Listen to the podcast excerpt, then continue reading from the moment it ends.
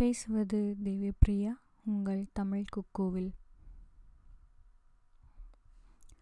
தலைவி எழுந்தாள் சாணமிட்டாள் கோழமிட்டால் அவளை கண்ட பகலவன் நடுங்கினான்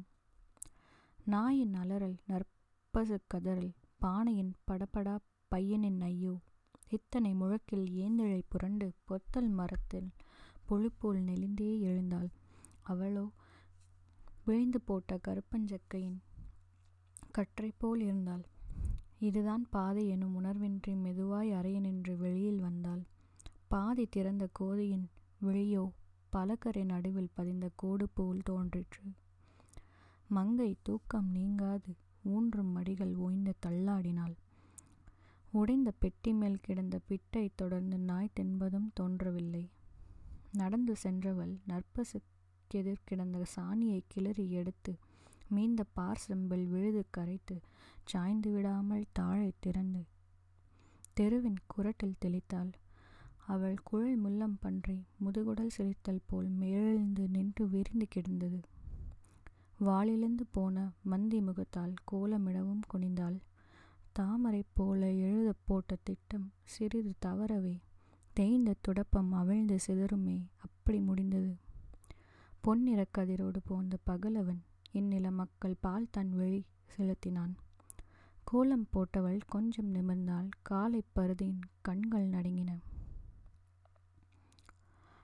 தலைவி தலைவன் பையனுக்கு மருத்துவம் சாணி ஒத்தடம் குரட்டு நின்ற கோதை உச்சென்று கணவனின் எதிர்வந்து கையோந்து குந்தினாள் காலையில் பொது பேச்சு காணலாயினர் தன்னொரு மனைவியை பொன்னிகர் கணவன் என்ன மணியடி என கேட்டான் சண்டி மணி பொறிக்கு சாவி கொடுக்க அண்டை வீட்டானை அன்றே அழைத்தேன் வரவே இல்லை மாமா என்றாள் அந்த நேரம் அண்டை வீட்டு கந்தன் குடையும் காலில் செருப்புமாய் நின்று வெளியில் செல்வதை பார்த்த கணவன் பாரடியவனை அதற்குள் வேலை அனைத்தையும் முடித்து கடைக்கு செல்லும் கருத்தை என்றான் விடியா மூஞ்சி விடிய முன்பே போனால் நீயும் போக வேண்டுமோ என்று கூறி இழிக்கலானாள் பெரிய பையன் அருகில் வந்தான் வடையும் கையும் வாயும் பொண்ணுமாய் நடைமெலிந்தே அவன் நன்னுதல் கண்டே என்ன என்ன என்று கேட்டாள் தாய் புன்னை அரும்பு போல் புதிதாய் முளைத்த இரண்டு பற்கள் இல்லை என்றுரைத்தான் வீங்கிய உதட்டு நோய் தாங்கிலேன் என்றான் உருண்டை சாணியை ஒருமுறை பூசினால் மறுநொடி என்று மங்கை மருத்துவ மறைநூல் வகுத்த வண்ணம் கூறினாள் பிறகா கட்டும் பிட்டை தின்பாய் என்று வேலைக்காரி விடிந்த பின் வருவாள் பாலை காய்ச்சி பருகலாம் என்றால் எட்டரை அடிக்கையில் இப்படிச் சொன்னாள் பிட்டை நாய் தின்றது மீண்டும் வாங்கிய பிட்டுக்கு தலைவர் புறப்படுகிறார் புதிய பிட்டை உண்ண பையன் உதடி இடந்தரவில்லை அடுத்த பகுதியில் பார்க்கலாம் நன்றி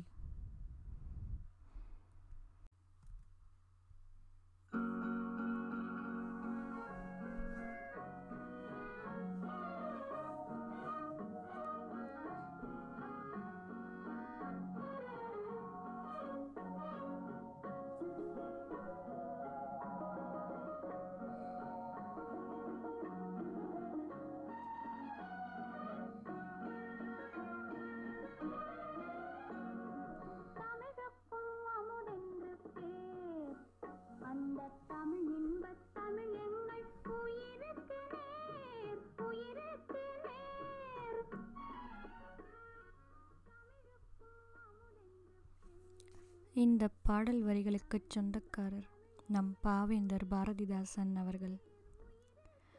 அவர்களின் சிறந்த கவிதைகளில் ஒன்று இரண்ட வீடு பேசுவது தேவி பிரியா உங்கள் தமிழ் குக்கோவில் தலைவியின் தூக்கம்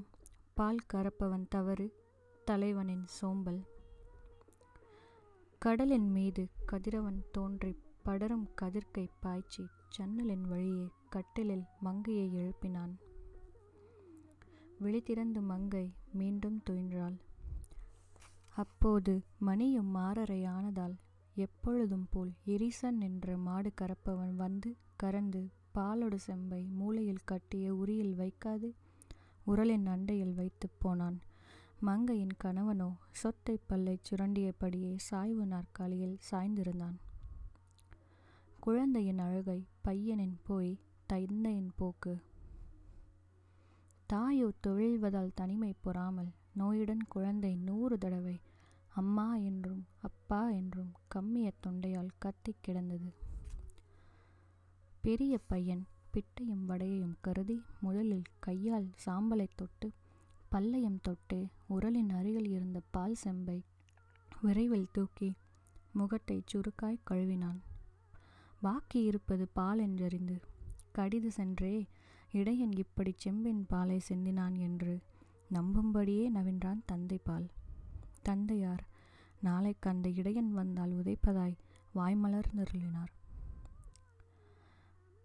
பையன் காலை கடன் முடிக்காமல் உணவுண்ணத் தொடங்கினான் இரண்டு பற்களின் மறைவு பிட்டுக்காரி தட்டினால் கதவையே திட்டென்று கதவை திறந்தான் பெரியவன்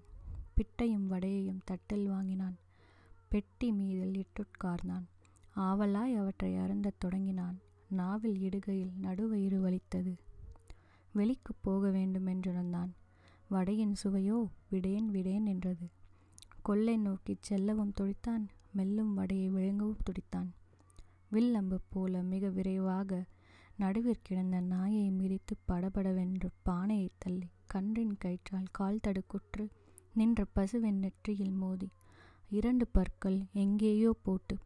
புறந்தெழுந்தோடிப் போனான் கொல்லைக்கு தலைவி எழுந்தால் சாணமிட்டால் கோலமிட்டால் அவளை கண்ட பகலவன் அடங்கினான் அடுத்த பகுதியில் பார்க்கலாம் நன்றி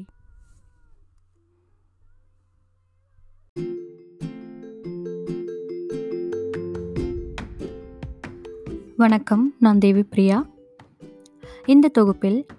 தமிழ் கவிஞர் பாவேந்தர் பாரதிதாசன் அவர்களை பற்றியும் அவரின் சில கவிதைகளை பற்றியும் சிறு சிறு பகுதிகளாக பேசுவோம் அவரின் இயற்பெயர் கனக சுப்புரத்தினம் அவர் பாரதியாரின் மீது கொண்ட பட்டுதலின் காரணமாக தன் பெயரை பாரதிதாசன் என்று மாற்றிக்கொண்டார் நான் சிறு வயதில் தமிழ் கற்ற பொழுது என்னை ஈர்த்த முதல் கவிஞர் பாவேந்தர் பாரதிதாசன் அவர்கள் தமிழுக்கும் அமுதென்று பேர் அந்த தமிழ் இன்ப தமிழ் எங்கள் உயிருக்கு நேர் என்ற தேன் சுவை சொட்டும் பாடல் வரிகளுக்கு சொந்தக்காரரும் பாவேந்தர் பாரதிதாசன் அவர்கள்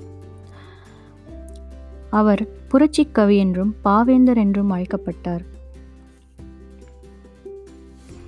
பாரதியார் மற்றும் பாரதிதாசன் இடையேயான சந்திப்பு எவ்வாறு நிகழ்ந்தது ஒருமுறை பாரதிதாசன் அவர்கள் அவருடைய நண்பரின் திருமண விழாவிற்கு சென்றிருந்த பொழுது ஒரு பாடலை பாடினார் அந்த விழாவிற்கு பாரதியாரும் வந்திருந்தார் அந்த பாடலே பாரதிதாசனை பாரதியாருக்கு அறிமுகம் செய்ய வைத்தது அந்த பாடல் பாரதியாருக்கு மிகவும் பிடித்து போக அந்த பாடலை தனது சுதேசமித்திரன் இதழில் அவர் வெளியிட்டார் பாரதிதாசன் மொத்தம் எண்பத்தி ஆறு நூல்களை எழுதியுள்ளார் மற்றும் பல்வேறு திரைப்பட வசனங்கள் மற்றும் பாடல்களையும் எழுதியுள்ளார் மேலும் இவர் குயில் என்ற வார இதழை வெளியிட்டு வந்தார் அவரது படைப்பில் சில முக்கியமான படைப்புகள் பாண்டியன் பரிசு இருண்ட வீடு அழகின் சிரிப்பு குடும்ப விளக்கு இசை அமுது எதிர்பாராத முத்தம் குறிஞ்சித்திட்டு முல்லைக்காடு விடுதலை வேட்கை அவரின் இந்த படைப்புகளில் விரிவாக நாம் அடுத்த சிறு பகுதிகளில் விரிவாக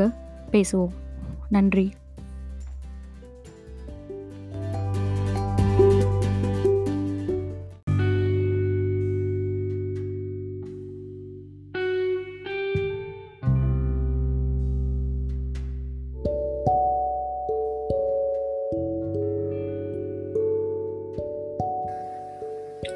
வணக்கம் நான் தேவி பிரியா தமிழ் குக்கு தொடரில் இப்போது பாவேந்தர் பாரதிதாசனின் பாடல் உலகம் உன் உயிர் உன் உயிர் இவ்வுலகம் என்னும் தலைப்பில் ஒவ்வொரு நினைவும் உன்றன் உலகிற்கே செயல் ஒவ்வொன்றும் இவ்வைய நன்மைக்கே என்றெண்ணுதல் பெற்றாயாகில் செவ்வையாம் நினைவுண்டாகும் செயலெல்லாம் நல்லவாகும் அவ்வானின் நோக்கம் காண்பாய் அதன் பெருஞ்செயலை காண்பாய் உன் வீட்டை போற்றுகின்றாய் ஆயினும் உன்றன் வீட்டில் பின் வீட்டை கெடுக்க என்னல் பேதமையாகும் அன்றோ உன் வீட்டு குப்பை தன்னை அயல் வீட்டில் ஒதுக்க வேண்டா பொன்னென்றே உன்றன் ஊரை புகழ்வதில் பிழையே இல்லை ஆயினும் அயலூர் தன்னை அழைத்திட என்ன வேண்டாம் தூய உன் வாய்க்கால் நீரை துய்ப்பாய் நீ அயலூர் நோக்கி பாயும் நீர் அதிலே நஞ்சு கரைப்பது பழுதே என்றோ தீயென தவிர்த்த நெஞ்சம் வையகம் செழி கும்பித்து உன் பிரஞ்சிந்தியானல் உணர்வுக்கும் ஒழுக்கத்திற்கும் தன்மானத்திற்கும் ஏற்ற தன்மையில் இருப்பதாயின் அன்புக்குள் நாளும் போற்றுமுன் மற்றும் முன் தாயுள்ள பொன்னகர் எதிர்த்த வையமூர் போக்கை எதிர்த்தல் போலாம் அயலூர் சட்டத்திற்கே நீ ஆட்பட வேண்டும் என்று